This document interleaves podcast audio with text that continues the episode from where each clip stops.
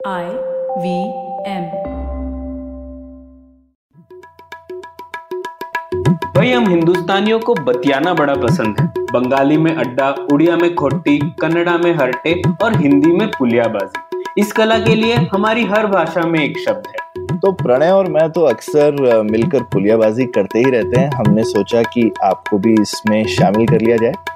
तो आइए प्रणय और सौरभ के साथ करते हैं पुलियाबाजी। हेलो सौरभ कैसे हैं आप? बस प्रणय बहुत बढ़िया तुम बताओ? सौरभ वैसे सर्दी का मौसम आने वाला है फिर दिल्ली वालों से फिर वही खबर आएगी वायु प्रदूषण बढ़ गया है स्मॉग हो गया है तो मैं तो उसके लिए तैयार हो रहा हूँ अभी से ही। तो फिर मतलब आज के एपिसोड में हम पहले से ही लोगों को बता दें कि क्या होने वाला है। हाँ। नहीं तो वैसे सौरभ आपको ये एयर पोल्यूशन वगैरह आप जैसे जम्मू में थे तो प्रॉब्लम होता था क्या जब आप वहाँ रहते थे? मैं बड़ा तो मैं पंतनगर में हुआ था। हम्म। तो वहाँ पर सबसे ज़्यादा हमारे यहाँ पे प्रदूषण किस चीज़ से होता था? ये जो डी ये हस, हस्कर्स होते हैं। हम्म तो जब हम्म, भी थ्रेशिंग का सीज़न होता था ना तो सबसे ज़्यादा क्योंकि एग्रीकल्चर यूनिवर्सिटी थी तो सबसे ज़्यादा पॉल्यूशन तो वहाँ पे उससे होता था। जम्मू में तो एक्चुअली बहुत कम पॉल्यूशन होता है थोड़ा साफ़ सुथरी जगह है उस हिसाब से। और हम्म। पंतनगर भी बहुत साफ़ सुथरी जगह थी पहले तो व्हीकल्स भी इतने कम थे लेकिन जब भी एग्रीकल्चरल सीज़न होता था तो खूब पॉल्यूशन होता था एयर पॉल्यूशन हम्म। तो और पोलन भी पोलन अच्छा हम्म तो सौरभ ये एक ऐसा विषय है जिस पर मैंने हमेशा से नजरअंदाजी की है ये बात क्योंकि जबकि पोल्यूशन इतना ज़्यादा रहता है बैंगलोर में भी और नॉर्थ इंडिया में तो और भी ज़्यादा है द प्लेन्स में पर एक पता नहीं क्यों पर इस विषय को शायद गो, गोवा तो गोवा में जो थे गोवा में बड़े होने के ये सब फ़ायदे होते हैं ना। हाँ, हम तो कभी कभी दिल्ली विल्ली जाते थे तो पहले तो तुम्हें पता नहीं याद है कि नहीं कि मतलब नाइन्टीज वगैरह में तो दिल्ली में ऐसा हाल होता था कि दिखता ही नहीं था। स्मॉग वगैरह जो है वो इतना होता था हम्म, कि आपकी विजिबिलिटी वगैरह कम हो जाती थी जैसा लगता था कोहरा टाइप छाया। वो तो खत्म हो गया थैंकफुली काफ़ी कुछ दिल्ली सरकार ने किया वगैरह उस टाइम पर। पूरा साल ऐसा रहता था ऐसा नहीं है कि कभी कभी रहता था। बीच में बहुत खराब हालत। तो नॉर्थ वालों को तो एयर पोल्यूशन से काफ़ी हम्म।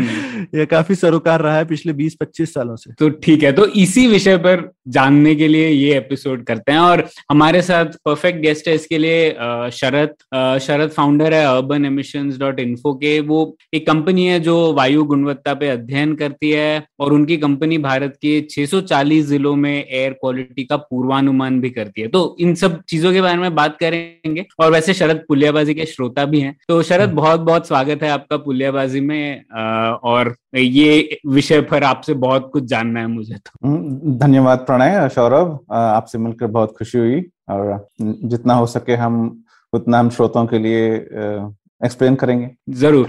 तो शरद एकदम शुरुआत से ही शुरू करते हैं हमेशा की तरह। तो आप वायु प्रदूषण इस विषय में कब से रुचि लेने लगे? तो वैसे आपने वैसे आईआईटी में केमिकल इंजीनियरिंग वगैरह किया है तो तब से ही आप वायु प्रदूषण की तरफ़ देखने लगे। और ये अर्बन एमिशन संस्था क्यों शुरू किया आपने? तो मैं वायु प्रदूषण तो मैं आईआईटी से ही शुरू किया था अ, हम्म। वहाँ पे एक प्रोजेक्ट मिला था हमको हल्दिया रिफाइनरी से थे उस पे काम किए और उसके बाद हमने पीएचडी के लिए अप्लाई किया अ, कुछ अच्छे एडवाइजर मिले और अच्छे गाइड्स मिले कदम कदम पर और बस उसी पे अभी काम कर रहे हैं हम्म। जो काम हम जो लेट नाइन्टीज और टू थाउजेंड्स में करते थे अभी भी वही कर रहे हैं पर बहुत बड़ी क्षमता में करते हैं जब अब कंप्यूटर्स की भी क्षमता बहुत बढ़ गई है। जो गणित काम जो हम दो तीन दिन लगते थे उस उस टाइम पे अभी हम एक घंटे और उससे कम में भी कर सकते हैं हम्म। तो उसके वजह से हम और भी ज़्यादा करते हैं तो अर्बन एमिशंस जो हमने ये संस्था शुरू किया था 200 2006 में इसलिए कि अब जहाँ भी जाओ इंडिया में ही नहीं आप कहीं भी जाओ जाओ इंफॉर्मेशन की बहुत कमी रहती है हम्म। अ, अ, जैसे यदि एक इंस्ट्रूमेंट लेके हमने निगरानी की और थोड़ा इंफॉर्मेशन मिलेगा। तो वो उस इंफॉर्मेशन को सिर्फ़ उसी जगह की थोड़ी इंफॉर्मेशन देता है और बाकी जगह तो कहीं कुछ समझ में आता ही नहीं। है हम्म। तो इस, इसी के लिए हमने ये एक प्रोग्राम बनाया है जहाँ की जहाँ हम इंफॉर्मेशन इकट्ठा करेंगे जहाँ जहाँ मिलता है और वो आसानी से मिल जाए। अभी आप आप उस इंफॉर्मेशन के लिए आप सर्च कर रहे हैं तो आपको आसानी से मिल जाए। क्योंकि ह- बहुत ज, ऐसे जगह होते हैं कि इंफॉर्मेशन जैसे आपको चाहिए वैसे मिलता नहीं है। हम्म।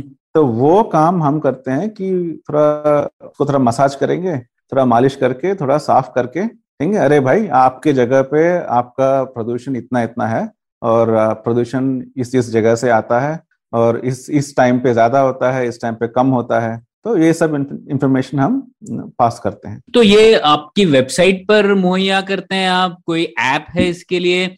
और आपने जैसे कहा पूर्वानुमान भी करते हैं आप तो अगले दो तीन दिन दिन के बारे में बताते हैं। तो ये मॉडलिंग की वजह से होता है या कैसे होता है ये सब? पूर्वानुमान का काम थोड़ा मॉडलिंग से ही होता है क्योंकि हम एक इंस्ट्रूमेंट को लगाएँगे तो बस उसी टाइम पे उस जगह पे कितना है उतना ही हमको इंफॉर्मेशन मिले उससे हम्म। ज़्यादा इंफॉर्मेशन तो मिलता नहीं है हम्म। यदि हम इसको थोड़ा एक्सटेंड करके बोलेंगे कि अरे अगले दो दिन में क्या हो सकता है हम्म। उसके लिए हमें वातावरण का भी बहुत सारा मॉडलिंग करना पड़ता है क्योंकि शायद अगले दो तीन घंटे में बारिश भी हो सकता है तो सब जितना भी प्रदूषण है सब हवा में निकल जाएगा बारिश से तो उसका हमें पहले से ही पूर्वानुमान करना पड़ता है यदि हवा बहुत ज़ोर से चलेगा। जैसे कि अप्रैल मई के टाइम में हवा ज़ोर से चलेगा तो थार थार या मिडल ईस्ट से भी हमें डस्ट आएगा हमारे यहाँ। तो दिल्ली में भी मिलेगा वो डस्ट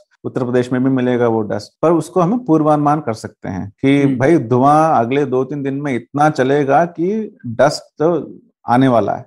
तो इस तरह का मॉडलिंग बहुत करना पड़ता है और बहुत सारे कुछ कुछ जगह पे हमें एक किलोमीटर की रेजोल्यूशन पे भी काम करना पड़ता है कुछ जगह हमें बड़े रीजन्स पे भी काम करना पड़ता है। तो ये ये सारा मॉडलिंग अभी अभी बहुत आसान हो गया है। हम्म। सिर्फ़ कंप्यूटर की क्षमता बढ़ गई है इसीलिए। हम्म।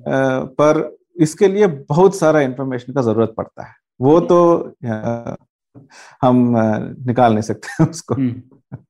तो इन्फॉर्मेशन शरद आप आई मीन एक तो है कि आप हर जगह सेंसर वगैरह लगाइए पर आजकल वैसे सैटेलाइट्स भी बहुत अच्छी हो गई हैं और सैटेलाइट्स का डेटा भी बहुत अच्छा हो गया है। तो हम्म। आपके काम में कितना फ़र्क पड़ा है मतलब क्योंकि इंस्ट्रूमेंट लगा करके तो आप जितने शहरों मान लो पचास शहरों में लगाएँगे तो पचास शहर का डेटा मिलेगा लेकिन सैटेलाइट से तो पूरे हिंदुस्तान का डेटा एक साथ निकल सकता है तो आपको कुछ फ़ायदा मिला है सैटेलाइट रेवोल्यूशन से मिला है पर दो तीन चीज़ हमें बहुत ध्यान में रखना चाहिए क्योंकि हम्म। हम रहते हैं ज़मीन पर हम्म। और जब जो हवा हम सांस लेते हैं जो अपने ज़मीन से दस मीटर की दूरी पर हम्म। उतने जो भी है वो हम हमें बहुत परेशान करता है। हम्म, हम्म। अब एक किलोमीटर के ऊपर दो किलोमीटर पर क्या हो रहा है उससे भी फ़र्क मतलब, पड़ता है पर उतना उतना फ़र्क उतना नहीं, नहीं पड़ता जब जब सैटेलाइट हम वो 300 किलोमीटर 700 किलोमीटर की दूरी से ऊपर से देख रहा है तो मतलब पूरा बहुत सारा वैक्यूम है पर ज़मीन से 10 किलोमीटर तक 20 किलोमीटर तक जितना भी है वो सबको नाप के एक नंबर देता है हम्म। तो हमें फिर भी जब वो नंबर मिलता है वो संख्या मिलती है फिर भी हमें किसी मॉडल की ज़रूरत पड़ती है कि हम्म। उस संख्या को तोड़ के ज़मीन में कितना है हम्म। वो पता करने के लिए फिर से मॉडल की ज़रूरत पड़ती है फिर से इंफॉर्मेशन की ज़रूरत पड़ती है पर पहले जो होता था हमें सिर्फ़ एक इंस्ट्रूमेंट लगाया तो एक नंबर मिलता था अभी सैटेलाइट वजह सैटेलाइट की वजह से पूरा हिंदुस्तान का एक मैप एक नक्शा तो मिल ही जाएगा। बिल्कुल। और उससे और भी हम कर सकते हैं। तो इससे हम बहुत बहुत कुछ सीखने को मिला है। हम्म। जहाँ कहीं ईट की बट्टियाँ हैं बहुत सारे ईट की बट्टियाँ हैं अपने देश में इंडो गैंजेटिक प्लेन में जाएँगे। कहाँ हम्म। कहाँ ये ईट की बट्टियाँ हैं? वो पहले हम्म। तो ईस्टर्न यूपी बिहार में तो खूब है वहाँ पे तो हाँ। पहले पता नहीं कि पता करने का भी कोई चांस भी नहीं था कि कहाँ कहाँ कितना कितना होता है। अभी वो हम सैटेलाइट इमेज लेके हम्म। हम उसका भी पता कर सकते हैं अरे भाई इस ज़िले में इतने हैं इस ज़िले में इतने हैं इस ज़िले आपको में एकदम सिग्नेचर बना लिया कि ऐसी दिखती है ईट की भट्टी तो फिर अब हाँ। बाकी जगह कैसी दिखती है वो निकल जाएगा फटा निकल जाएगा। तो बहुत बढ़िया। तो हाँ। ये सैटेलाइट इमेजरी सैटेलाइट इंफॉर्मेशन जब से आ, मिलने को आया है थोड़ा और सीखने का भी हमें को सीखने को भी बहुत मिला है और दिखाने के लिए भी बहुत मिला है। बहुत डेटा है। तो ये आपने बड़ी अच्छी चीज़ बोली। तो नीचे जो जमीनी इंस्ट्रूमेंट है उसकी इंपॉर्टेंस नहीं गई लेकिन आप जमीनी इंस्ट्रूमेंट को यूज़ करके बढ़िया मॉडल बना सकते हैं और फिर सैटेलाइट यूज़ करके आप डेटा की आप पूर जैसे आपको इंस्ट्रूमेंट तो हो सकता है बैंगलोर में दस ही लगे। लेकिन हम्म। अगर सेट उस डेटा को कंबाइन करके आप सैटेलाइट से पूरा हीट मैप टाइप बना सकते हैं बैंगलोर का या कहीं का भी क्योंकि आपको समझ में आ जाएगा कि अच्छा ये एवरेज नंबर का ऐसा ट्रांसलेशन होता है दस मीटर हम्म। पे तो दूसरी जगह पे भी ऐसा ही कुछ होगा इस तरह से हम हम्म। और एक चीज़ भी लग कर इससे सीख सकते हैं यदि। आपने बोला कि बैंगलोर में दस हैं तो कहीं कहीं तो पहले से लगा यदि आपको ये सैटेलाइट से एक हीट मैप मिल गया तो आप। आप बाद में थोड़ा और थोड़ा सी, उसमें सीखने को मिलेगा अरे ये दस ठीक जगह पे है जहाँ प्रदूषण हो रहा है। कि नहीं है वो भी हम्म। पता करके हम बाद में ज़िले परिषद को कलेक्टर को बोल सकते हैं कि अरे भाई ये दस को थोड़ा दस में से पाँच तो ठीक है पर अगले पाँच बाकी पाँच को आप इधर उधर थोड़ा हिलाइए तो हम्म, आ, ज़मीन में जो भी हो रहा है हमें आ, अच्छा रेफरेंस मिलेगा तो वो वो भी हमको सीखने को मिलता है और बताने को भी होता है हम्म। हाँ तो वैसे शरद आप ये इंफॉर्मेशन वेबसाइट पर देते हैं या ऐप है या किस हाँ। तरीके से एक आम नागरिक कैसे पहुँच सकता है कोई ऐप नहीं बनाया है हमने क्योंकि हम हम जो काम करते हैं हम सारे साइंटिस्ट हैं थोड़ा आई आईटी का काम बहुत ही कम ही होता है हमारे यहाँ पे हम्म, तो ऐप तो नहीं बनाया पर जो हम्म। भी इंफॉर्मेशन हम बनाते हैं इस वायु निगरानी में या और ये फोरकास्टिंग में भी जो भी इंफॉर्मेशन हम बनाते हैं वो हम खुली दे देते हैं। लाइक सबको फ्री में दे देते हैं। और एक और एक और ग्रुप्स हैं जो जिन्होंने ऐप बनाया है जो अच्छा। ब्रॉडकास्ट करते हैं ये सब इंफॉर्मेशन को। और यदि आम आदमी आके देखना चाहे तो हम दो तीन तरह के इंफॉर्मेशन देते हैं एक लाइन ग्राफ जैसे कि हो गया तो कि सिर्फ़ देखने के लिए कि भाई कितना कितना है कब कितना है। और या यदि हमको और भी पता करना है कि कहाँ से ये प्रदूषण आ रहा है तो वो और एक लेवल पे हम वो भी ब्रॉडकास्ट करते हैं। पर ऐप नहीं बनाया हमने। हम्म, पर हमारा कोई भी आपने कहा लेकिन इन्फॉर्मेशन खुली है तो हाँ, यानी कि कोई भी हमारा श्रोता अगर ऐप बनाना चाहे तो वो इन्फॉर्मेशन यूज़ करके बना सकता बना सकता है ठीक हमारे तो बहुत धुरंधर श्रोता है कोई ना कोई ज़रूर डेटा देख के बोलेगा कि हम ही बना देते हैं। श्योर हाँ। श्योर श्योर बिल्कुल। तो ठीक है अभी ये साइंस के ऊपर आ जाते हैं क्योंकि मतलब जो अब लोग मास्क पहन रहे हैं तो ये पीएम 2.5 पीएम टेन ये सब काफ़ी लोगों को सुनने में आया ही है पिछले डेढ़ साल में। तो। पार्टिकुलेट मैटर जो हम लोग बात करते हैं पीएम 10 पीएम 2.5 इनके मुख्य स्रोत क्या है इन, इन चीज़ों के? और इनमें से ज़्यादा खतरनाक कौन सा है हमारी सेहत के लिए? इनके स्वास्थ्य परिणाम क्या होते हैं? इनके बारे में थोड़ी जानकारी देंगे तो अच्छा रहेगा। हमारे देश में नहीं कहीं और भी हम बोलते हैं क्राइटेरिया पोल्यूटेंट है ये ये हमारे हा- हा- स्वास्थ्य के लिए बहुत ही हानिकारक है वैसे हमें छह पोल्यूटेंट्स हैं जो हमेशा लिस्ट होता है कि पीएम टू पॉइंट फाइव और पीएम टेन और दोनों ही पार्टिकुलेट मैटर हैं पर दोनों का हम्म। थोड़ा साइज़ थोड़ा अलग अलग है हम्म। एक बहुत ही सूक्ष्म है two point five two point five micrometers जो बाल से भी ना चार गुना कम होता है और हम्म, दस मतलब और दस माइक्रोमीटर दोनों का थोड़ा केमिस्ट्री अलग होता है थोड़ा दो तीन मिनट में उसमें जा सकते हैं हम्म, बाकी हम्म। चार जो क्राइटेरिया पोल्यूटेंट हैं वो सारे गैस के तरफ़ से आते हैं सल्फ़र डाइऑक्साइड हो गया SO two nitrogen dioxide nitrous oxide जो दोनों को मिला के हम बोलते हैं नॉक्स हम्म। और कार्बन मोनोऑक्साइड और सीओ और ओजोन तो। कार्बन मोनोऑक्साइड नॉक्स और एसओ टू ये तीनों जो भी आप जलाएँगे उनमें से निकलेगा ही निकलेगा। हम्म, ये तीन गैस और इनके साथ में ऑर्गेनिक गैसेस भी आते हैं वो सब हवा में मिलके थोड़ा अपने आप में मिल जाते हैं और ओजोन बनता है। उसको हम हम्म। सेकेंडरी पोल्यूटेंट कहते हैं क्योंकि ओजोन एक एमिशन नहीं है धुआँ में नहीं आता है पर वो सब हम्म। धुआँ हवा में मिल जाने के बाद ये ओजोन बन जाता है। सो so, ओजोन भी हमारे लिए स्वास्थ्य के लिए अ, अच्छा नहीं है। तो हम्म। ये छह आइटम है जो हमें जितना हो सके उतना कम करना चाहिए यदि हम्म। आप पूछना चाहेंगे अरे ये छह में से मुझे ज़्यादा कम किसे करना है यदि किसी हम्म। को नंबर डालना है उस पर रैंकिंग देना है तो हम ये पॉइंट कह रहे हैं क्योंकि पार्टिकुलेट मैटर में बहुत कुछ होता है डायरेक्ट डस्ट एरोसॉल बोलिए धुआँ बोलिए डायरेक्टली जो सारे इंडस्ट्रीज़ या इंडस्ट्रीज़ ट्रांसपोर्ट हर जगह सेक्टर से जो आता है वो भी होता है और ये गैस से भी थोड़ा वक्त देंगे वो भी पार्टिकुलेट में बन जाते हैं। तो कुछ एक दो दिन में बन जाते हैं कुछ जैसे कि ये सल्फ़र डाइऑक्साइड हो गया एक दो दिन में एरोसॉल बन जाते हैं सल्फेट एरोसॉल्स अब एक हफ़्ता दे देंगे तो ये नॉक्स भी थोड़ा एरोसॉल बन जाता है उसको हम नाइट्रेट्स हम्म। वो सब पीएम टू पॉइंट फाइव में जाता है तो हम्म। हमें एक पोल्यूटेंट है जिसे हमें ज़रूरत से ज़्यादा कंट्रोल करना है वो है पीएम हम्म। टू पॉइंट फाइव क्योंकि वो उसमें सब कुछ आ जाता है। यदि हमें हम्म। PM two point five control करना है तो हमें बाकी सबको भी कंट्रोल करना है। हम्म, तो जब आप पीएम 2.5 बोलते हैं वो एक तरह से वो साइज़ है बाकी सब तो एक्चुअल केमिकल कैटेगरीज है। इसकी केमिकल कैटेगरी नहीं है ये सिर्फ़ साइज़ की कैटेगरी इसमें खूब सारे केमिकल हो सकते हैं। हो सकते हैं क्योंकि यदि हम हम्म, अ, कहते हैं एक फ़िल्टर लगाएँगे तो ये सारा पीएम टू पॉइंट वो फ़िल्टर पे आ जाएगा हम्म। आप आठ आठ घंटे का सैंपल लीजिए चौदह घंटे का सैंपल लीजिए और या चौबीस घंटे का सैंपल लीजिए वो फ़िल्टर को आप लैब में ले जाके उसको हम्म। के- हम कहते हैं केमिकल एनालिसिस हम्म। उसका केमिकल एनालिसिस करेंगे तो आपको जो भी मेटल आपको पता है वो सारे मेटल उसमें दिख जाएँगे अच्छा। आयरन पोटेशियम सोडियम सब मिल जाएँगे मतलब हवा में ये सब उड़ता रहता है हमेशा हमेशा और उसके साथ साथ में ये सारे आयोन्स ये सल्फेट जो SO2 से आ रहा है नाइट्रेट जो हम्म, नॉक्स से आ रहा है अमोनियम जो अमोनिया से आता है क्योंकि हम हमारे देश में बहुत सारा फर्टिलाइज़र यूज़ होता है। उसमें सब हम्म। अमोनिया ही होता है तो अमोनिया भी हम्म। हवा में निकल जाएगा। हवा में उड़ता रहता है। तो वो अमोनियम अमोनियम हो गया वो तो वो भी पीएम टू पॉइंट में आ जाएगा। ऐसे हम्म, आप केमिकली उसको डाइसेक्ट करेंगे तो हमको बहुत कुछ सीखने को मिलता है। यदि अच्छा।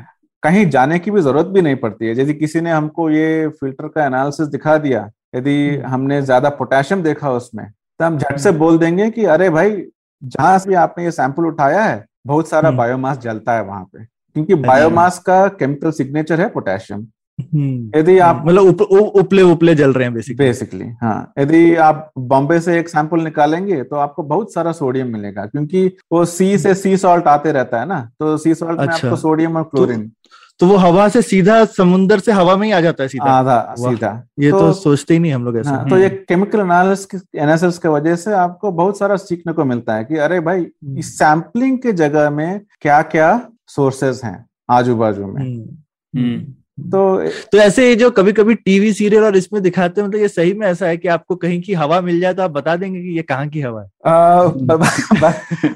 कहाँ की हवा है बता नहीं सकते हैं पर पर किस टाइप की जगह है वो? जी जी जी।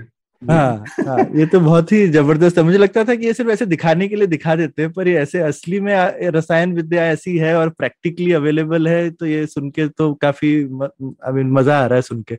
इसमें हम और जा सकते हैं अंदर पर प्रणय क्या बोलते हो? मज़ा आ रहा है मुझे डर लग रहा है और मज़ा आ रहा है। अरे ये मतलब एकदम फैसिनेटिंग है सब सुनने में। हाँ, प्रदूषण में जो हम ये काम करते हैं ये काम सिर्फ़ जासूसी है एट द हाँ। एंड में। हाँ हाँ हम्म, तो तो ये जो एकदम ऐसे अगर आयरन और ये सब इनका बॉडी पे क्या सब असर होता है? मतलब आप अगर ऐसी हवा ले, आप जो सांस लेते हैं हम तो कभी सोचते ही नहीं है कि हम लोहा सांस में जा रहा होगा। हम्म, और वो भी इतना छोटा छोटा इतना छोटा छोटा है क्योंकि इस, तो इसी क्या होता है? हमारी बॉडी पे इसका क्या असर होता है? ऐसे लोहा सोडियम ऐसे से सांस से चला गया। पहले तो बहुत ही कम हमें जान पहचान थी। बोलते थे कि अरे पहले से आपको आस्थमा है तो आस्थमा आपको और भी बढ़ जाएगा। निमोनिया है तो और भी निमोनिया बढ़ जाए बढ़ जाएगा। यदि ज़्यादा पोल्यूशन एरिया में आप रहते हैं तो अभी इतने सारे स्टडीज़ हो गए हैं कि बोल रहे हैं कि आर्टरीज में ब्लॉकेजेस का भी प्रोबेबिलिटी बहुत ज़्यादा हो गया है। उसकी वजह से हार्ट अटैक्स अच्छा। आ सकते हैं। लंग कैंसर हो सकता है क्योंकि इतने सारे ये इतने छोटे हैं इतने छोटे हैं एक बार अपने चले गए तो बाहर आने का तो कोई चांस ही नहीं है। यदि आप अब वहीं पे रहेंगे और इकट्ठा होते रहे तो प्रॉब्लम्स और भी बढ़ जाएँगे। तो बेसिकली एक बार मेटल आपकी बॉडी के अंदर घुस गया तो निकलने का तो कोई ज़रिया नहीं बहुत बहुत मुश्किल है। यदि सिर्फ़ सांस ठीक से सांस ले रहे हैं और जल्दी इमीडिएटली आ रहा आ जाएगा तो आ जाएगा। पर एक बार अंदर जाके रुक गया तो वहाँ पे रह सकता है बहुत साल बहुत सालों के लिए। वहाँ पे ही रहेगा। और और 2.5 का बेसिकली मतलब है कि वो जो हमारी सेल की वॉल है उसके थ्रू जा सकता है ना? जी। ऐसा नहीं है कि वो कोई भी सेल वॉल उसको रोक सकती है। टू टेन तो फिर भी शायद म्यूकस में और इधर उधर रुक जाता है लेकिन टू पॉइंट फाइव तो सेल वॉल हाँ। के थ्रू चला जाएगा। जाएगा yeah. हम्म, ब्लड में भी घुस सकता है और, और कहीं और भी जा सकता है। हम्म। और अ, किसी एक क्षेत्र में हम लोग देखे तो शरद क्या रोड पर ये सब पीएम 2.5 रोड के आसपास किसी भी जगह पर इन सब चीज़ों की मात्रा ज़्यादा होती है क्या? क्योंकि गाड़ियाँ चल रही हैं उनके जो एमिशंस हैं उसकी वजह से बढ़ जाते हैं क्या?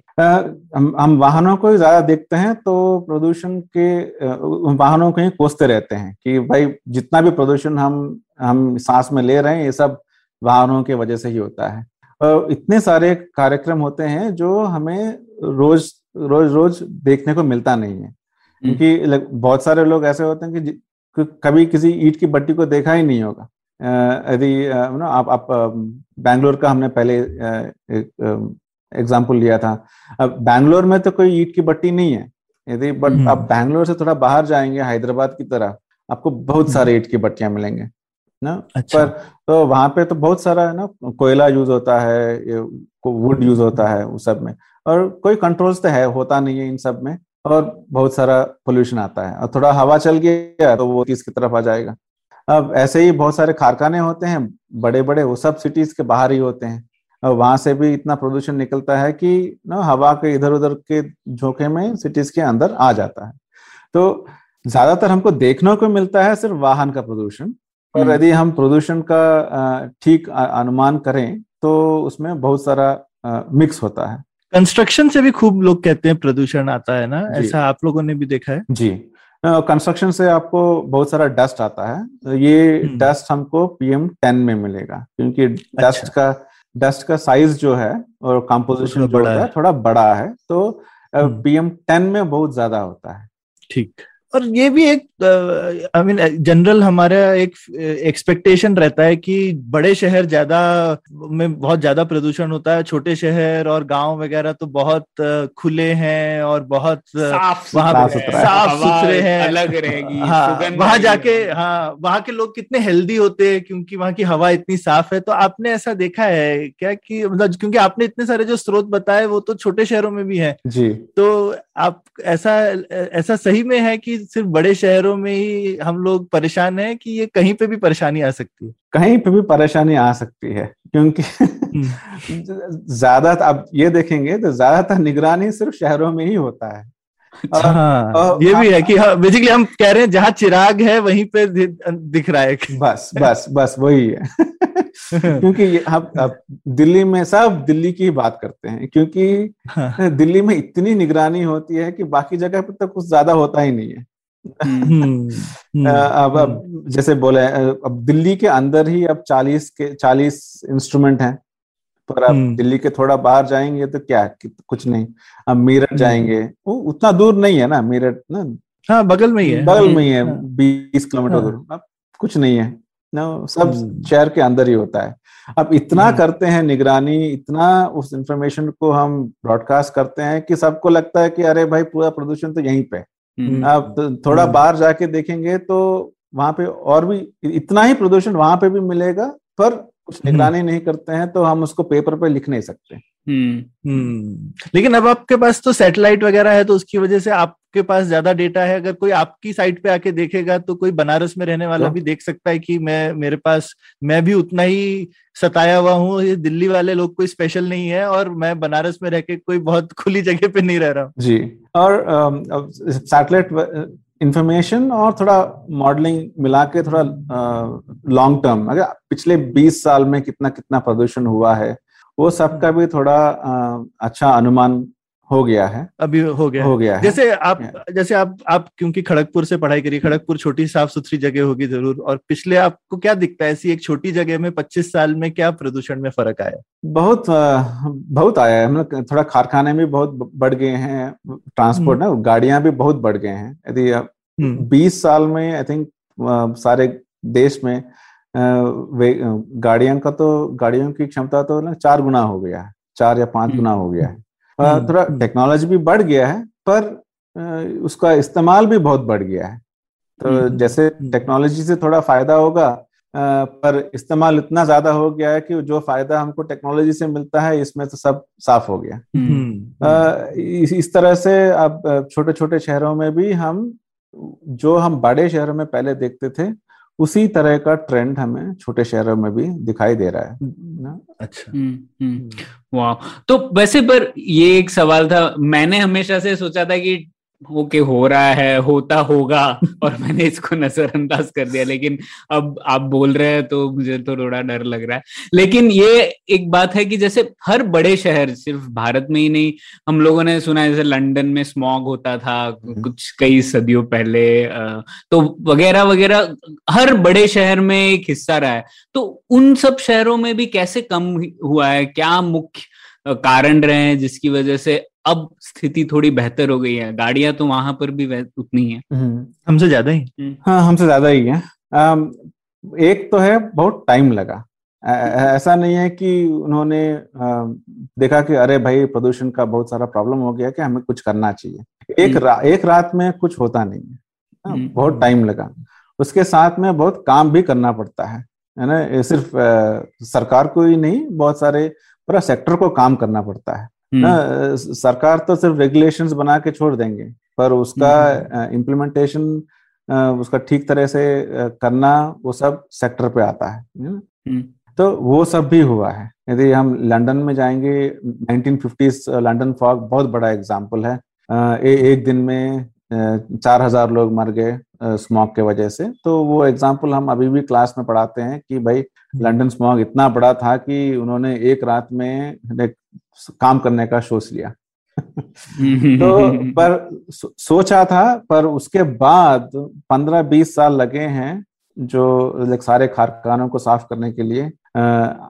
तब भी वो कोयला यूज़ करते थे पर इतने सारे कंट्रोल्स लगा दिए हैं कि बहुत क्लीन कंबशन मतलब क्लीन तरह से उसका जलना होता था। ना स्टैक से डेले से उतना सारा प्रदूषण निकलेगा नहीं। ना हम्म। कोयला यूज़ करो पर धुआँ उतना ज़्यादा निकलना चाहिए निकलना नहीं चाहिए गैसेस उतना निकलना नहीं चाहिए कंट्रोल्स उन्होंने बहुत ज़बरदस्त इम्प्लीमेंट किया है हम्म। और उसके साथ साथ में उन्होंने लाइक अर्बन प्लानिंग प्लानिंग की भी बहुत सारी उन्होंने इंट्रोड्यूस किया जैसे कि देखेंगे आप अभी मैं लंदन या किसी और भी यूरोपियन कंट्री या यूएस कंट्री में जाएँगे यूएस सिटीज़ में जाएँगे आप बिना गाड़ी के एक जगह से दूसरी जगह जा सकते हैं मेट्रोस हम्म। हो गए पब्लिक पब्लिक ट्रांसपोर्ट उन्होंने बहुत बढ़ा दिया है साथ साथ हम्म। में यदि अब एक एक चीज़ होती है कि अरे भाई ना प्रदूषण इतना बढ़ गया है अपना गाड़ी कम इस्तेमाल करो तो लोग होते हैं सोचेंगे अरे मैं थोड़ा कम इस्तेमाल करूँगा पर उन्हें थोड़ा एक अल्टरनेट भी चाहिए यदि मैं गाड़ी हम्म। अभी इस्तेमाल नहीं करूँगा तो मैं कैसे जाऊँगा यदि उनके पास एक अल्टरनेट होता है तो लोग वो ज़रूर लेंगे क्योंकि वो उन्हीं का फ़ायदा होता है कि भाई गाड़ी कम लो बस लो या मेट्रो लो क्योंकि वो है एक जगह से दूसरी जगह जाने के लिए तो ये जो एग्ज़ाम्पल आपने लिए हैं लंदन सिंगापुर हांगकांग ये ये सब पब्लिक ट्रांसपोर्ट पे बहुत बहुत ध्यान दिए हैं हम्म। और इंडस्ट्रीज़ में भी ध्यान दिए हैं पर पब्लिक ट्रांसपोर्ट पे बहुत ध्यान दिए हैं अर्बन प्लानिंग और पब्लिक ट्रांसपोर्ट पे तो इसके वजह से अब टेक्नोलॉजी से भी फ़ायदा होगा, उसका गाड़ियों को कम इस्तेमाल करने से भी फ़ायदा होगा, और साथ साथ में जो भी करेंगे बाकी सेक्टर से, वो भी फ़ायदा ही फ़ायदा होगा थोड़ा इसीलिए ना टाइम लगता है, काम करना पड़ता है हम्म। आपने कोयले की बात की सरद तो कोयला अगर हिंदुस्तान में आई मीन कहीं पे पड़ा था मुझे मालूम नहीं सही जानकारी है कि नहीं आपसे पूछना चाहता हूँ कि कोयला क्या सबसे बड़ा स्रोत है पॉल्यूशन का इंडिया में या गाड़ियाँ? मिक्स बैग किसी किसी हम्म। हाँ, एक कई कई जगह में कई का अलग अलग आंसर आपको मिलेगा। यदि आप छत्तीसगढ़ अच्छा। छत्तीसगढ़ की तरफ़ जाएँगे जहाँ बहुत सारे पावर प्लांट हैं ना? हम्म। आप कोरबा एरिया वहाँ पे जाएँगे बहुत सारे पावर प्लांट है। वहाँ पे कोयला कोयला बहुत इस्तेमाल होता है। तो वहाँ पे कोयले की वजह से बहुत बहुत प्रदूषण होगा। अब बैंगलोर में आएँगे तो वहाँ पे कोई कारखाना ही नहीं है ना? हाँ। ज़्यादातर तो आपको रोड्स और गाड़ियाँ और डस्ट ही मिलेगा। तो वहाँ पे आपको 50 60 परसेंट तो रोड के वजह से नो गाड़ियों की वजह से ही प्रदूषण मिलेगा। अब बॉम्बे आएँगे तो सॉरी हाँ बॉम्बे आएँगे तो थोड़ा अलग से मिलेगा। आपको यहाँ पे इतना बड़ा शिपिंग पोर्ट है इतने सारे शिप्स आते हैं। तो उसके वजह से इम्पोर्ट एक्सपोर्ट होता है। इतने सारे ट्रक्स आ, आते जाते रहते हैं वहाँ पे और बहुत सारे कारखाने भी हैं ठीक बाहर। तो वहाँ पे आपको बहुत सारा मिक्स मिलेगा। गाड़ियों का मिक्स मिलेगा इंडस्ट्रीज़ का मिक्स मिलेगा और रेजिडेंशियल का भी बहुत सारा मिक्स मिलेगा। तो हर हम ये नहीं कह सकते हैं कि अरे पूरे देश में हम सिर्फ़ कोयले की वजह से ही होता है ऐसा कुछ नहीं है। हर एक जगह पे अपना अपना स्टोरी होता है तो उसके हिसाब से हमें थोड़ा एडजस्टमेंट करना पड़ता है। तो इसकी पॉलिसी मेकिंग काफ़ी लोकल होने की ज़रूरत है। ऐसा नहीं है कि एक दिल्ली में बैठ के पर्यावरण मिनिस्ट्री बना करके आप पॉल्यूशन कंट्रोल जो है आप एकदम नेशनल लेवल पे पॉल्यूशन कंट्रोल नाम की जैसा आपसे सुनने में लग रहा है आई मीन मुश्किल है करना। जितना आप अपने एरिया को लोकली मॉडल मॉडल भी आपका अलग है आप कह रहे हैं ऑलमोस्ट हर जगह का प्रैक्टिकली और आपकी कॉम्पोजिशन भी अलग है और उसकी फिर सोल्यूशन भी अलग होंगे। ज़रूर ज़रूर। ना जैसे कि आप फिर से दिल्ली का ही एक एग्जांपल लेते हैं। अब लेट नाइन्टीज और टू थाउज़ेंड में बहुत सारा प्रदूषण होता था। उस टाइम पे लगा कि अरे डीजल का डीजल बसेस जो हैं उसके वजह से सब, सब कुछ सीएनजी किया उन्होंने जब। तो सुप्रीम कोर्ट ने कहा भाई कुछ नहीं आप अगले साल सब सीएनजी करो। तो किया उन्होंने। तो उसके वजह से थोड़ा फ़ायदा हुआ। पर उसके बाद उस लेवल पे और कहीं हम उसको रेप्लिकेट कर नहीं पाए। क्योंकि उस समय पे वो सॉल्यूशन ठीक लगा दिल्ली के लिए पर हम बाकी जगह पे उसी सॉल्यूशन को इम्प्लीमेंट करना बहुत मुश्किल होता है। हिंदुस्तान में ऐसे 640 सुप्रीम कोर्ट बना देंगे ना तो वो हर जगह का ध्यान रखेंगे। दिल्ली के पास अपना सुप्रीम कोर्ट है ना अपनी अपनी म्यूनसिपैलिटी को ध्यान में रखने के लिए वो तो हमेशा वहाँ पे लोग रेडी रहते हैं। कुछ भी हो जाए तो सुप्रीम कोर्ट से बोल सकते हैं ये जरा ये सड़क चौड़ी करवा दो धुआँ हम्म। ठीक कर दो। पर आप हमारा ये भी सोचना है कि अरे पर्यावरण जो है वो अपने लिए अपना है। आप उसके हम्म। लिए आप हमेशा सुप्रीम कोर्ट को सुप्रीम के पीछे भागेंगे तो हम्म। बहुत ही मुश्किल होगा। बिल्कुल बिल्कुल। नहीं नहीं मैं मैं तो मज़ाक कर रहा था। ना फिर भी फिर भी। हाँ, ठीक है। हम्म, तो तो इसी से जुड़ा हुआ मेरा सवाल है अगला कि जैसे आपने लिखा था कि पचास में से चौतीस सबसे पचास टॉप सबसे प्रदूषित शहरों में से चौतीस भारत में ही है। मतलब ये आंकड़ा ऐसा है कि भारत और शायद किसी भी मापदंड में इतना खराब होगा नहीं, नहीं। तो हम्म। ऐसा क्यों है मतलब कुछ भौगोलिक कारण भी है क्या जैसे जो नदन प्लेन्स हैं उसमें कुछ इन्वायरमेंटल कंडीशन ऐसी है क्या कि ज़्यादा और पोल्यूशन के लिए वो ससेप्टेबल है और हम्म। दिल्ली में हर साल जो हम लोग सुनते रहते हैं उसकी और क्या क्या कारण है? मतलब नदर्न प्लेन्स की जनरली बात करें तो थोड़ा पता पड़ेगा। जी।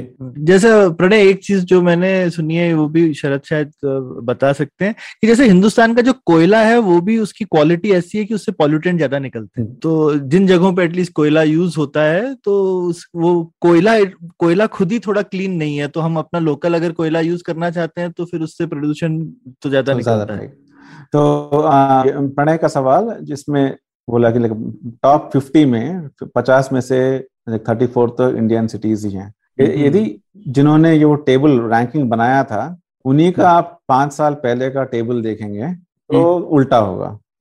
उस उस टाइम पे वो दिखाएँगे कि टॉप पचास में से चालीस तो आप चाइना से है। हम्म। अच्छा। ओह अच्छा पाँच साल में इतना फ़र्क आया पाँच साल में इतना फ़र्क आया है। क्योंकि ऐसा नहीं है कि चाइना में अभी प्रदूषण है ही नहीं। वहाँ पे भी अभी भी थोड़ा प्रदूषण है पर उन्होंने बहुत सारे प्रोग्राम्स उन्होंने इम्प्लीमेंट किए हैं जिसके वजह से प्रदूषण कम हो गया है।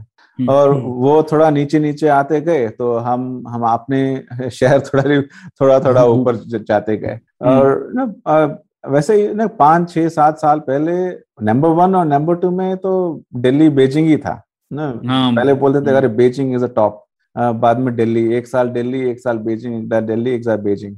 पर वो बेजिंग ओलंपिक्स के बाद उन्होंने इतने सारे प्रोग्राम्स वहाँ पे इंट्रोड्यूस किए थे। उसके बाद पब्लिक ने भी पूछा कि, अरे भाई, सिर्फ़ ओलंपिक्स में ही क्यों इतना साफ़ होना चाहिए? बाकी टाइम पे भी इतना उतना ही साफ़ होना चाहिए, हमें करेंगे।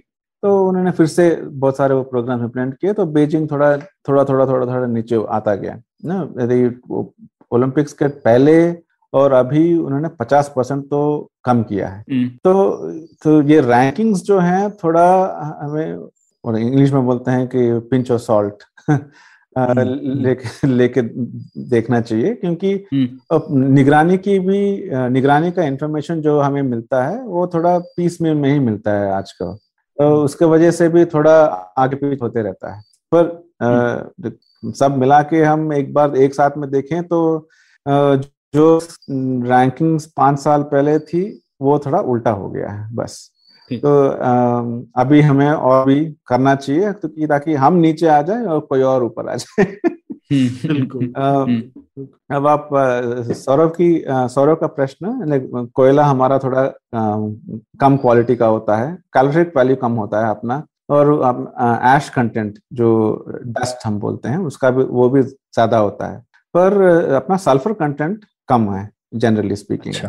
तो। एसओ टू जो होता है वो कम होता है। कि हम्म। कुछ जगह हमें फ़ायदा है लोकल यूज़ करने का कुछ जगह फ़ायदा है इम्पोर्टेड का यूज़ इम्पोर्टेड यूज़ करने का। और जैसा प्रणय ने जो एक सवाल पूछा था कि मतलब भारत में कुछ आई मीन हमारी कुछ ऐसी विशेषता है क्या बाकी पूरी दुनिया से कि हम किस्मत खराब है कि जैसे जैसे अब थार डेजर्ट हर एक के पास थोड़ी है बगल में। जी। तो दिल्ली में डस्ट आती है तो भाई बगल में रेगिस्तान है तो आएगी थोड़ी सी तो डस्ट अभी उसका क्या कीजिएगा? जी। तो उसी तरह से तो इस तरह से कुछ खास है या हम हमको ऐसा दोष नहीं देना चाहिए? मतलब हमारे खुद के हाथ में है कि हम अपना प्रदूषण कंट्रोल कर लेंगे फिर जी। तो हम्म, जियोग्राफी का उतना महत्व नहीं है उस तरफ़। और ओके ऐसा है कि नॉर्दर्न प्लेन्स में हमारा पॉपुलेशन डेंसिटी भी बहुत ज़्यादा है और हम्म, उसके वजह हम्म, से अपने हर एक क्षेत्र में डिमांड भी बहुत ज़्यादा है। अपना इलेक्ट्रिसिटी डिमांड भी बहुत ज़्यादा है कुकिंग और हीटिंग में भी उसका डिमांड बहुत ज़्यादा है ना, और उसके हम्म, इतना सारा ट्रेड होता है उस एरिया में तो ट्रांसपोर्ट ना गाड़ियों का भी आना जाना बहुत ज़्यादा होता है। तो इसके वजह से हम्म। जनरली वहाँ पे पोल्यूशन बढ़ जाता है क्योंकि कंट्रोल थोड़े कम है। पर जब विंटर की बात आती है तब थोड़ा स्टोरी बदल जाता है। क्योंकि नॉर्दर्न लैटिट्यूड्स में अपने, हमारे टेम्परेचर्स इतने कम हो जाते हैं कि हमें कुछ ना कुछ तो जलाना पड़ता है गर्म रखने के लिए। अब शहरों में तो इलेक्ट्रिक हीटर यूज़ करेंगे या या तो सेंट्रल हीटिंग यूज़ करेंगे जैसे कि अपार्टमेंट में वगैरह। पर आप थोड़ा शहर से बाहर जाएँगे तो लोग तो जो हाथ में मिला वो जला के आप, आ, खुद को गर्म रखेंगे। तो इसके वजह से विंटर के टाइम पे एक नवंबर दिसंबर जनवरी महीनों में तो ऐसा कि वातावरण में नमी थोड़ा ज़्यादा रहता है और पूरा हवा पूरा दब जाता है नीचे की तरफ़। और साथ ही साथ में बहुत सारा एमिशन भी बहुत बढ़ जाता है हीटिंग की वजह से। और थोड़ा वॉल्यूम भी कम हो गया अपना और नीचे से एमिशंस भी ज़्यादा हो गए तो प्रदूषण बहुत ज़्यादा हो जाता है। तो थोड़ा थोड़ा मिक्स है। तो ये आपने जो जलाने वाली चीज़ बोली है तो बहुत इंटरेस्टिंग बोली। मैं लास्ट ईयर एक नॉन प्रॉफिट इसी पे काम भी कर रही थी कि क्या सिर्फ़ शहर के बाहर ही नहीं सिर्फ़ शहर के अंदर भी आप जगह जगह जाइए। हर छोटे छोटे चौराहे वगैरह पे बेचारे जो सिक्योरिटी गार्ड वगैरह भी खड़े होते हैं वो रात को आप देखेंगे कि कुछ तो लगा के जला रहे होंगे। और शायद आजकल आप सैटेलाइट से देखते होंगे तो आप देख सकते होंगे कि कितनी आग लगी हुई है पूरे हिंदुस्तान में। और और आग से मैं मतलब ये भी पूछना चाहता था कि हम काफ़ी बाहर के देशों में सुनते हैं फॉरेस्ट फायर एक बहुत बड़ा सोर्स है हम्म। पॉल्यूशन वगैरह का और बहुत बड़ी समस्या पर हिंदुस्तान में हम इसको ऐसा देखते नहीं है पर ये चीज़ है ही नहीं क्या हिंदुस्तान में? या हम नजरअंदाज करते हैं कि फॉरेस्ट फायर्स वगैरह जो है वो होती ही नहीं इंडिया में? नहीं नहीं इंडिया में भी होते हैं। जो जो आपने कहा हम सैटेलाइट से जो भी जल रहा है वो देख सकते हैं। वो होता नहीं है। अच्छा, नहीं होता कुछ हम्म। सब कुछ देख सकते हैं। है। गा- गार्ड रोड पे कुछ जला रहा है तो वो तो हम उतना छोटा नहीं दिखेगा लेकिन जंगल में आग लगी उतना दिख वो, वो जंगल में दिख जाता है। जैसे कि फरवरी मार्च में उत्तर उत्तराखंड में ऊपर जाएँगे वहाँ पे तो बहुत सारा जंगल जलता है।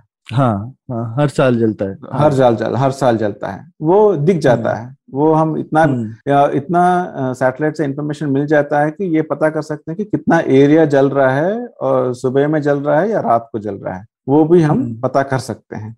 हम्म। ऐसा नहीं है कि इंडिया में नहीं होता है। तो हर एक सीज़न का अपना अपना एक सिग्नल होता है। जैसे कि हार्वेस्ट सीज़न खत्म हो गया अभी अक्टूबर में अभी पंजाब और हरियाणा उत्तर प्रदेश के एरिया में थोड़ा एग्रीकल्चरल बर्निंग चालू हो जाएगा और फिर से सभी बात करने बात करेंगे उसके वजह उसकी। डबल बर्निंग की हाँ एक साल के लिए हाँ अचानक से सब सब बोलेंगे और फिर एक महीने बाद भूल जाएँगे। भूल जाएँगे। वैसे ही साउथ इंडिया में भी होता है पर थोड़ा सीज़न अलग रहता है तो वहाँ पे आपको अच्छा। अप्रैल मई के टाइम पे वहाँ पे भी आपको बहुत सारा दिखेगा। अच्छा। पर ऐसा है कि साउथ इंडिया में हवा कुछ ज़्यादा ही चलता है और पेनिनसुला है। हम्म। बहुत ईस्ट वेस्ट विंड्स बहुत ही होते हैं तो वहाँ से वहाँ बहुत सारा फैल जाता है। फैलने के वहाँ बहुत जगह है। तो हमें तो इसीलिए वो न्यूज़ में ज़्यादा आता नहीं है। पर वहाँ पे भी एग्रीकल्चरल बर्निंग होता है फॉरेस्ट फायर्स होते हैं वहाँ पे भी होता है। और ए, ए, एक जगह है जो हम बात ही नहीं करते हैं वो है north east. North east north east में निगरानी तो ज़ीरो है कुछ निगरानी नहीं होती है। वहाँ पे भी बहुत सारे फॉरेस्ट फायर होते हैं वहाँ पे भी अच्छा। बहुत सारे भट्टियाँ थोड़े कारखाने हैं पावर प्लांट्स हैं और गाड़ियाँ आते जाते रहती हैं पर ज़्यादा इंफॉर्मेशन हमें मिलता नहीं है। जो भी हमें इंफॉर्मेशन मिलता है जो अभी थोड़ा सैटेलाइट इमेजेस और थोड़ा मॉडलिंग की वजह से हमें थोड़ा हम्म, अनुमान है कि कितना प्रदूषण है वहाँ पे क्या क्या होते रहता है। हम्म, हम्म। लेकिन हाँ, हम नॉर्थ ईस्ट का ध्यान रखते तो हमेशा लोग सोचते हैं एकदम हरी भरी जगह है एकदम कुछ पॉल्यूशन तो होगा ही नहीं वहाँ पे। एकदम वहाँ तो वहाँ जाके तो- हमारे लंग्स एकदम ठीक हो जाएँगे हाँ। नहीं वहाँ पे भी जाएँगे आपको थोड़े शहर हैं लाइक अगरतला जाएँगे गुवाहाटी जाएँगे वहाँ पे मिलेगा आप वहाँ पे भी ठीक ठाक पॉल्यूशन है. बिल्कुल हम्म तो अब आगे बढ़ते हैं और हम लोग जैसे ये प्रदूषण का मामला अलग अलग दूसरे गैसेस के लिए भी बात हुई है। तो जैसे हम्म। मॉन्ट्रियल प्रोटोकॉल था जो कि ओजोन की जब बात होती थी ओजोन होल वगैरह और मॉन्ट्रियल प्रोटोकॉल एक सक्सेस माना जाता है कि किस तरीके से हम लोग शायद सॉल्व कर पाए कुछ हद तक वो प्रॉब्लम को। हम्म, तो उस एक्सपीरियंस से क्या सीख मिलती है हमें? क्योंकि ये प्रॉब्लम तो सिर्फ़ नेशनल नहीं है ना मतलब पाकिस्तान से भी आ रहा होगा कितना हम्म। पोल्यूशन यहाँ से जा रहा होगा पाकिस्तान वगैरह वगैरह। तो हम लोग कोई इंटरनेशनल प्रोटोकॉल जो पिछ, पिछले बार हुआ था उससे कुछ सीख मिल सकती है क्या इस बार के लिए? हाँ, सीखने को तो बहुत मिलेगा पर हमें एक चीज़ की ध्यान रखनी चाहिए क्योंकि जब मॉन्ट्रियल प्रोटोकॉल बना था टारगेट था सिर्फ़ ओजोन होल हम्म, और हमें वो ओजोन होल को बचाना है वो बहुत ही कम हो रहा है। तो साइंटिस्ट ने उनकी पढ़ाई की और कहा कि अरे ये ओजोन होल सी एफ़ के वजह से बढ़ रहा है। हम्म, तो जब टारगेट वहाँ से सी हो गया तो अब सी एक चीज़ के लिए तो हमें ठीक से पता था कि कितना, कहाँ उसका प्रोडक्शन होता है कौन कौन इस्तेमाल करता है, और वो सारे ये रेफ्रिजरेंट्स में जा रहे हैं एसीस में जा रहे हैं तो हमें ठीक से एकदम पता था कि भाई, यहाँ चालीस परसेंट यहाँ से आ रहा है, तीस परसेंट यहाँ से आ रहा है, बीस परसेंट यहाँ से आ रहा है। तो तो हमें ठीक से पता था कि कितना सी एफ़ सी कहाँ कहाँ बनता है। तो उसके वजह से हम उन कारखानों की तरफ़ प्रोग्राम बनाया कि बोला कि भाई आप ये सब बनाना बंद कीजिए, आप ये अल्टरनेट ले लीजिए, आप इसकी वजह से थोड़ा ओजोन होल का बहुत सारा फ़ायदा होगा। क्योंकि वहाँ पे प्रॉब्लम बहुत ही स्ट्रेट फॉरवर्ड था। मैंने एकदम सीधा सीधा प्रॉब्लम था। ओजोन होल को बचाना है और ये ओजोन होल इसके वजह से हो रहा है। तो हम एक स्ट्रेट लाइन में प्रोग्राम बना दिए जब अब वायु प्रदूषण की बात होती है तो इतना स्ट्रेट फॉरवर्ड नहीं है, इतना सीधा नहीं है प्रॉब्लम क्योंकि एक एक सोर्स के पीछे तो हम भाग नहीं सकते। ये नहीं कह सकते कि भाई, कोयला ही हमारा प्रॉब्लम है डीजल ही हमारा प्रॉब्लम है पेट्रोल ही हमारा प्रॉब्लम है ना? और ये कुकिंग में ही इतना, सिर्फ़ वही प्रॉब्लम है। क्योंकि सारे के सारे सब जगह इस्तेमाल होते हैं। तो हमें एक प्रोग्राम से इसके, एक प्रोटोकॉल से ये सब सॉल्व होना बहुत ही मुश्किल होता है। क्योंकि मेन समस्या यही होती है कि गवर्नेंस में प्रॉब्लम होती है। कि हर एक का अपना अपना मिनिस्ट्री है, हर एक का अपना अपना टारगेट्स हैं। तो इनको सबको मिला के साथ में ला के बात करके, एक साथ करने में बहुत सारा मुश्किल होता है। यदि यदि हम पिछले एग्जाम्पल्स को भी लेकर देखें तो सारे प्रोग्राम्स जो भी हैं, वो सेक्टर के सेक्टर बाय सेक्टर ही आए हैं। यदि यदि हम इंडिया में एक रिसेंट एग्ज़ाम्पल ले लें तो उज्ज्वला प्रोग्राम जो जो रूरल एरियाज़ में उन्होंने बहुत सारे एलपीजी कनेक्शंस दे दिए हैं। पर वो एयर वायु प्रदूषण के लिए बहुत ही फ़ायदेमंद है। यदि वो मिनिस्टर ऑफ़ एनवायरमेंट बोलेगा कि, भाई, हमें एलपीजी डिस्ट्रीब्यूट करना है। तो वो शायद वो भाषा बहुत ही अलग से देखा जाएगा। ये अब रूरल डेवलपमेंट से आया है कि बोला कि बड़े हम एलपीजी का नया नया कनेक्शन देंगे। तो ये अपना रास्ता पकड़ लिया।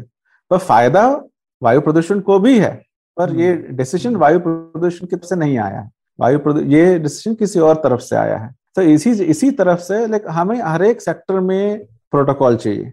एक एक सेंट्रल प्रोटोकॉल बनाना बहुत ही मुश्किल होगा। तो इसमें भी ये बताइए शरद कि एक आम आ, आपने जैसे प्रणय को तो डरा दिया एकदम है? मुझे लगता है तो बाहर बाहर निकलने वाला नहीं है कि पता नहीं क्या क्या फेफड़ों में जाने वाला है। तो, तो एक आम आदमी को क्या करना चाहिए क्या कर सकता है कि पॉल्यूशन तो है। जी। अब सिर्फ़ लेकिन तो हमेशा क्या ऐसी स्थिति है कि क्या हमेशा मास्क पहन के जाना चाहिए? या जैसे हम टेम्परेचर या बारिश का अनुमान पूर्वानुमान देख के छतरी वतरी साथ में लेके जाते हैं तो ऐसा क्या अब हमको अपनी दिनचर्या चेंज कर लेनी चाहिए? एनी वे कोविड की वजह से इतने लोग two P M two point five वाला मास्क घर में रखे हुए ही हैं। तो क्या वो मास्क की आदत ना छोड़ें? जब भी बाहर जाए तो मास्क लगा के ही जाना चाहिए। क्या आपको लगता है कि क्या कर सकते हैं? और बीच में जैसे दिल्ली में उन्होंने एक एयर क्लीन करने की मशीन मशीन लगाई थी ये सब ऐसे गिमिक्री है इनसे कुछ होता भी है या ये क्या कहते हैं हाथी को चिंगोटी काटने जैसा है? ये बस हाथी को चिंगोटी काटने जैसा ही है। कुछ नहीं होता है वो। आ, जैसे देख ले आप घर में आप प्यूरिफायर लगा लीजिए हवा को साफ़ करिए और आपको उससे फ़ायदा है एटलीस्ट उसमें हम्म। बहुत फ़ायदा है। आप घर में जो भी करिए आपको उतनी उतनी हवा ना आपको पता है कि हम्म। मेरा घर का साइज़ इतना है तो मैं इस हम्म। हवा को मैं साफ़ करूँगा साफ़ कर लीजिए। पर आप बाहर जाके वही वैक्यूम क्लीनर को रोड पे लगाएँगे तो क्या फ़ायदा होगा कुछ, कुछ नहीं होगा। कुछ नहीं होगा। पर ये सब सब गिमिक्स ही होते हैं। हाँ, तो थोड़े ड्रामेबाजी हाँ। तो जैसे कि हम हर एक नागरिक को क्या कर सकते हैं इसके वजह से यदि आप हम्म। जो प्यूरिफायर खरीद सकते हैं शहरों में उन्होंने खरीद लिया और रख लिया अपने अपने घरों में और हम्म। बाहर जाना चाहेंगे तो मास्क पहन के थोड़ा जा सकते हैं थोड़ा फ़ायदा होगा यदि आपको सांस लेने में तकलीफ़ होगी तो थोड़ा मास्क निकाल के बैठ जाइए वो भी हो सकता है पर प्रदूषण को कम करने के लिए क्या कर सकते हैं हम, हम हमारा तो यही उसूल है कि भाई हम पूरा प्रेशर हम नागरिक पे नहीं डाल सकते क्योंकि हम्म। इसमें यदि प्रदूषण बाहर है तो उसका कंट्रोल तो एक नागरिक थोड़ा बहुत कर सकता है जैसे कि कचरा कम करना वो अपने हाथ में है ना हम कचरा कम कर सकते हैं अपना थैला ले जा सकते हैं प्लास्टिक कम करेंगे वो हम कर सकते हैं ना अरे अपने अप, अब गाड़ी लेना ही है, बाहर ले जाना ही है तो उसको आप ठीक से मेंटेन करिए तो आपका ही फ़ायदा होगा। कम ईंधन जलेगा तो कम प्रदूषण निकलेगा। नो, टायर का हवा ठीक रखिए, इंजन को ठीक रखिए तो थोड़ा अपना ही फ़ायदा होता है। ऐसे थोड़ा बिजली कम करिए इस्तेमाल तो ग्रिड पे उसका प्रेशर कम पड़ेगा तो शायद कम कोयला या डीजल का इस्तेमाल होगा पावर प्लांट पर तो थोड़ा फ़ायदा होगा। पर इसमें फ़ायदे बहुत ही कम ही होते हैं थोड़ा थोड़ा थोड़ा थोड़ा। और हमको ज़्यादा ज़्यादा फ़ायदा चाहिए। हमें ज़्यादा प्रदूषण हो बीस परसेंट प्रदूषण कम करना है तीस परसेंट कम करना है पचास परसेंट कम करना है तो हमें ये सब ऊपर से आना है। टॉप डाउन एक्शन होना चाहिए। ना? हमें कंट्रोल्स और रेगुलेशंस को पूरी तरह से इम्प्लीमेंटेशन करना चाहिए। ना? जैसे कि हमें पावर प्लांट्स हैं। अभी रेगुलेशंस बने थे 2015 में पर लाइक एकदम बढ़िया रेगुलेशंस बने थे 2015 में से हर एक गैसेस के लिए और पीएम 2.5 के लिए भी।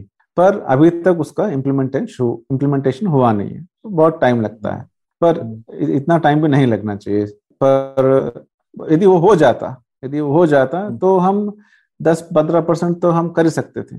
तो अभी ज़्यादा एलपीजी का इस्तेमाल होगा तो कुकिंग में कम बायोमास और कोयले का इस्तेमाल होगा तो फ़ायदा होगा। थोड़ा टाइम लगेगा ये सब थोड़ा सिस्टम में आने के लिए। तीन चार साल में हम थोड़ा इसका डिफरेंस भी हम देख सकते हैं।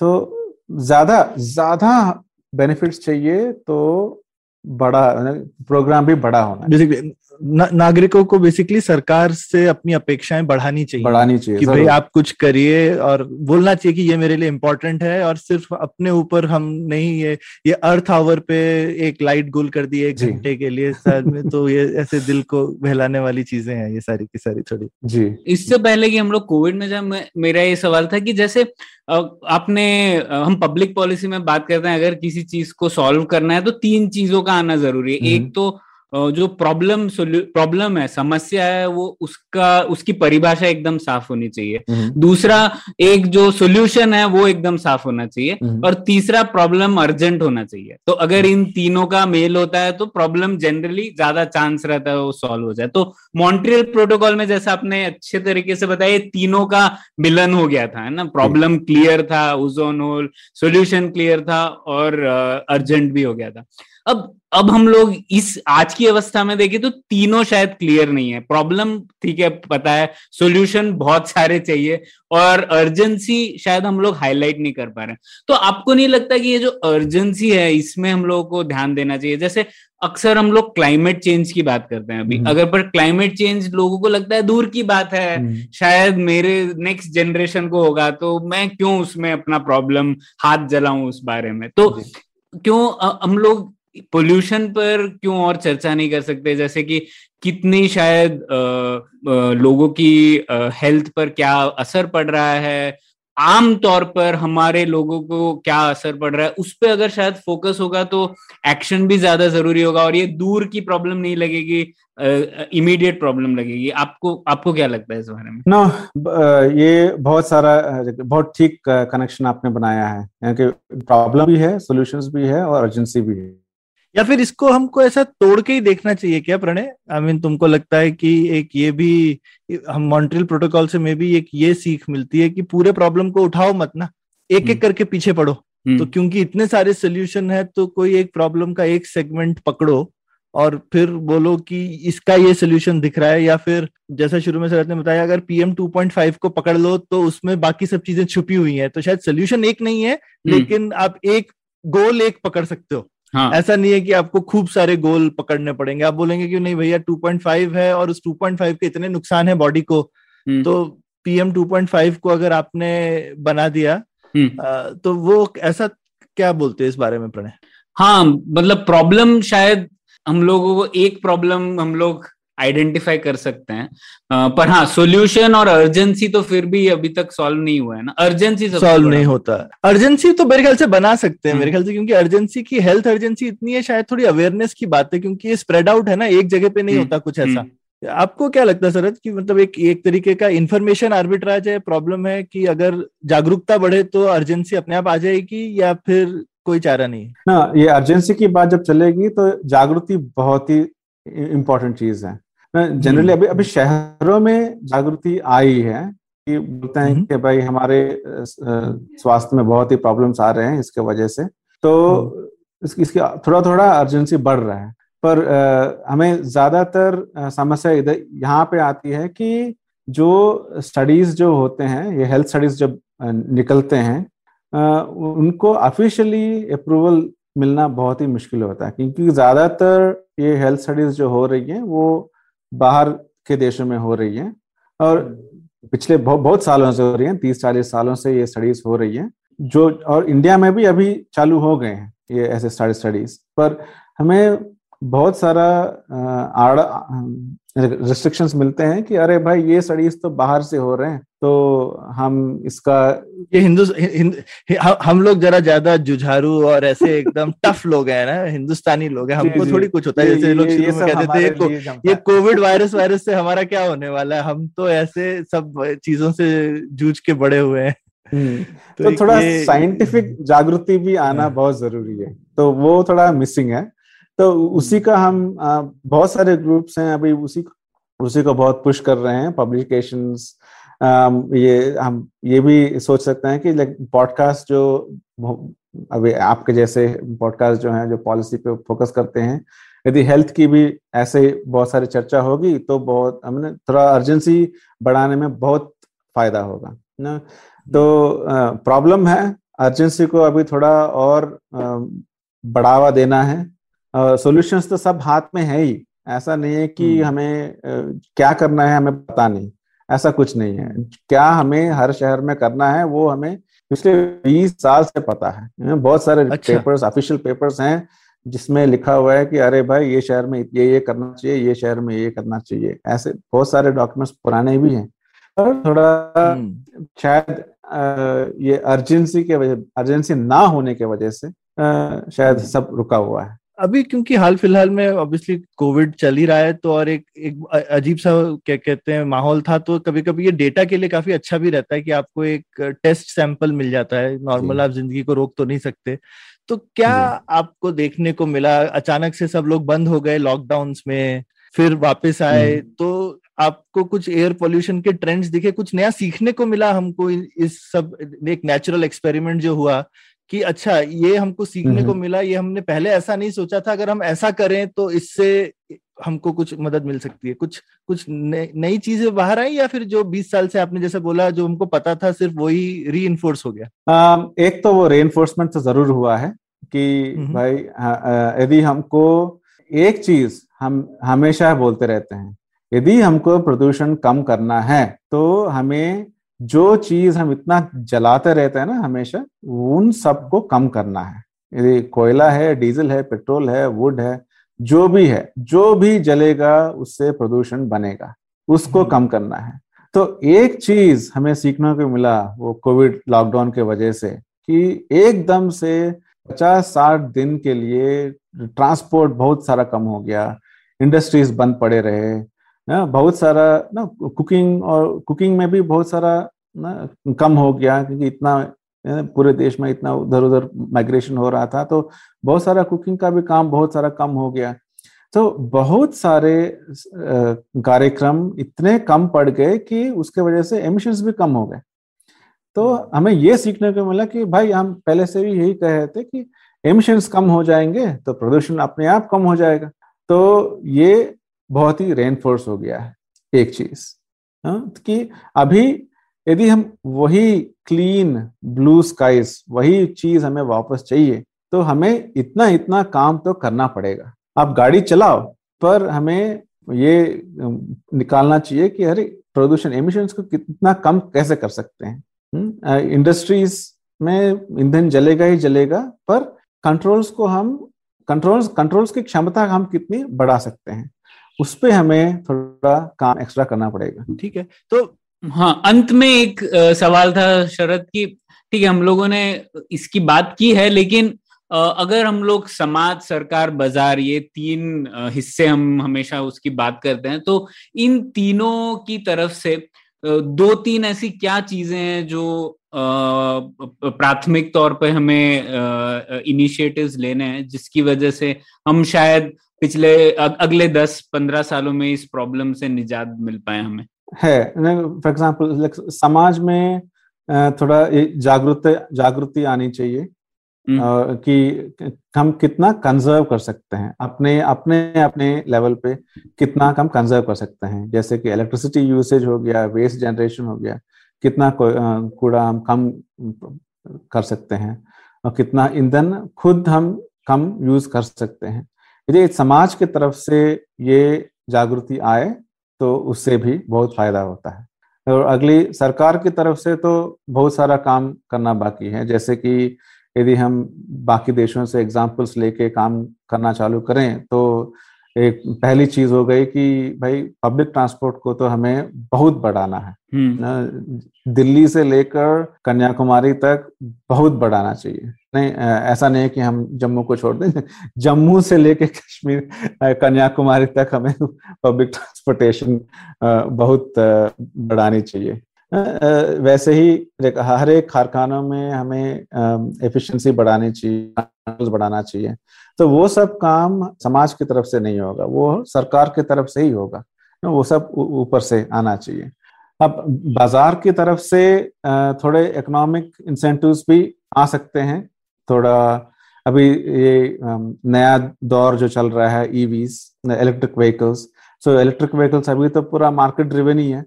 हम्म। आप थोड़ा एक टैक्स इंसेंटिव मिलता है आपको तो नो लोग जो खरीद सकते हैं तो ईवी को खरीद रहे हैं। वैसे ही और ये एलईडी का जो जब प्रोग्राम निकला वो भी बाज़ार के तरफ़ से ही निकला था तो एलईडी का जब बहुत सारा प्रमोशन हुआ था। तो ऐसे छोटे छोटे प्रोग्राम्स बाज़ार की तरफ़ से भी बहुत सारे फ़ायदे हो सकते हैं हम्म। पर हम हमें तो लगता है कि इन तीनों में से सरकार का हाथ बहुत बड़ा है हम्म। यदि हमें 20, 30, 40 परसेंट प्रदूषण कम करना है तो हमें बहुत सारे सेक्टरों में बहुत सारा काम करना बाकी है हम्म तो बहुत अच्छा लगा शरद, बहुत कुछ जानने को मिला और हम लोग शो लिंक्स में आपकी सब जो राइटिंग्स है और अर्बन एमिशंस की जो वेबसाइट है, वो साझा करेंगे तो लोग पढ़ेंगे और शायद और कुछ पता पड़ेगा उन्हें कि किस तरीके से वो भी योगदान दे सकते हैं इसमें। तो बहुत बहुत शुक्रिया शरद बहुत कुछ सीखने मिला। मुझे डर भी लगा पर मुझे एक होप भी नज़र आई और एक राह तो पता पड़ी कि हम्म। ये प्रॉब्लम सिर्फ़ हमारी नहीं है दूसरे देशों में भी हुआ है और ये सॉल्व करना मुमकिन है बस प्राथमिकता देने की बात है। तो इसी पॉजिटिव नोट पर एंड करते हैं ये एपिसोड। बहुत बहुत शुक्रिया। बहुत शुक्रिया प्रणय और सौरभ। शुक्रिया सौरभ चलिए। उम्मीद है आपको भी मज़ा आया। यह पॉडकास्ट संभव हो पाया है तक्षशिला इंस्टीट्यूशन के सपोर्ट के कारण। तक्षशिला पब्लिक पॉलिसी में शिक्षा और अनुसंधान के लिए स्थापित एक स्वतंत्र संस्था है। आप दुनिया के किसी भी कोने में हो, आपकी उम्र कुछ भी हो, अगर आप पब्लिक पॉलिसी विदेश नीति या टेक्नोलॉजी गवर्नेंस में रुचि रखते हैं तो तक्षशिला की website Takshashila dot org dot in पर उनके कोर्सेज को ज़रूर चेक कीजिए। और अगर आप पुलियाबाजी में शामिल होना चाहते हैं तो हमसे कनेक्ट कीजिए Puliyabaazi at Gmail dot com पर या फिर एट पुलियाबाजी ट्विटर पर। शुक्रिया।